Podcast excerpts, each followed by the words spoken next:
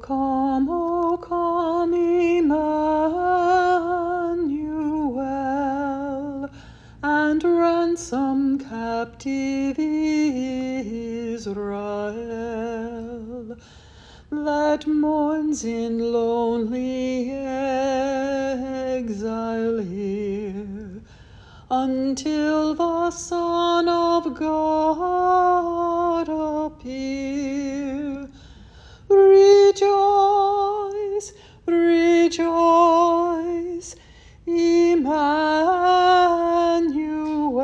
shall come to thee, O Israel.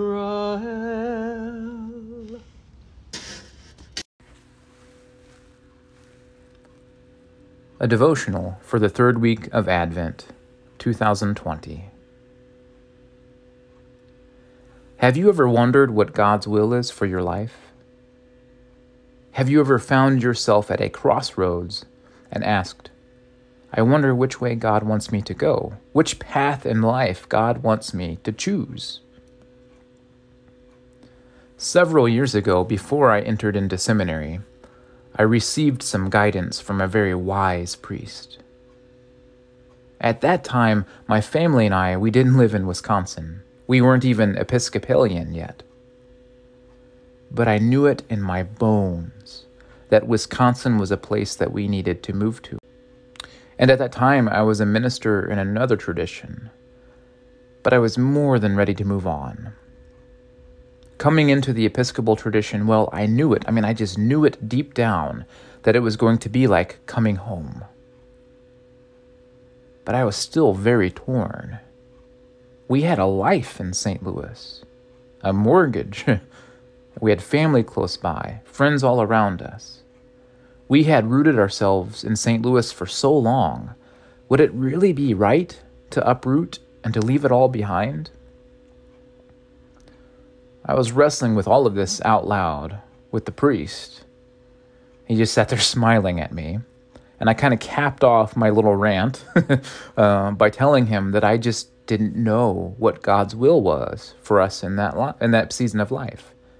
Did God want us to stay or to leave? And the priest he just smiled and he said, "The thing that you want to do is the thing that God is calling you to. God wants you to be happy. God wants you to be fulfilled, and God wants you to be the most you you can be wherever you are. And it's this last little line that stuck with me the most. He said, It's not about where you go, it's about who you are wherever you wind up. His words that day, they really freed me. Now, obviously, I took them to heart because, well, now I'm an Episcopal priest in Wisconsin. I also find St. Paul's words to us this week to be incredibly liberating as well. In Paul's first letter to the Thessalonians, he says that it is God's will that we rejoice always, pray without ceasing, and give thanks in all circumstances. Now, it seems to me that Paul, he's not naming three different things here as much as he is naming one thing in three different ways. Because joy and ceaseless prayer and gratitude, they all flow from the same fount. So if you've ever wondered what God's will is for your life, here you have it. God wants you to be joyful always. God wants you to be steeped in prayer always. And God would have you be thankful always. And I imagine that the things that God wants for you the most are also the things that you most want for yourself as well, right? I mean, who doesn't want to be filled with joy and gratitude in all circumstances?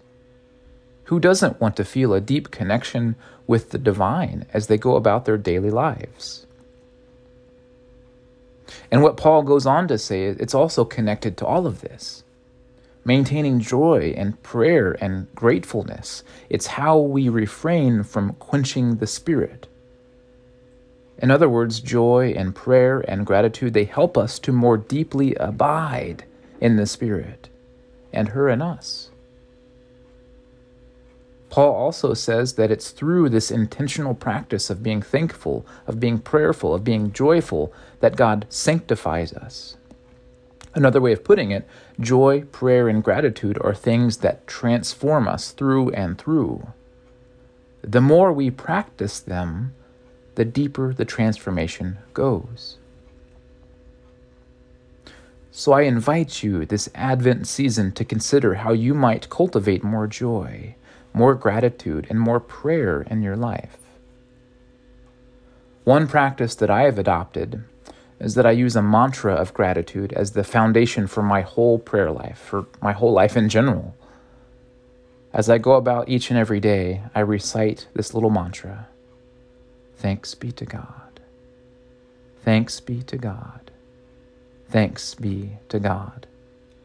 I do it as much as I can as I go about each and every day. I try to recite this little mantra with each and every breath, even. And this combination of prayer and gratitude in this little mantra, it has brought me so much inner joy over the years. I find myself agreeing with one modern spiritual writer as he observes the root of joy is gratefulness. It's not joy that makes us grateful, it is gratitude that makes us joyful. So, what are those things in your life that you should be grateful for? And how do those things give birth to joy in your life?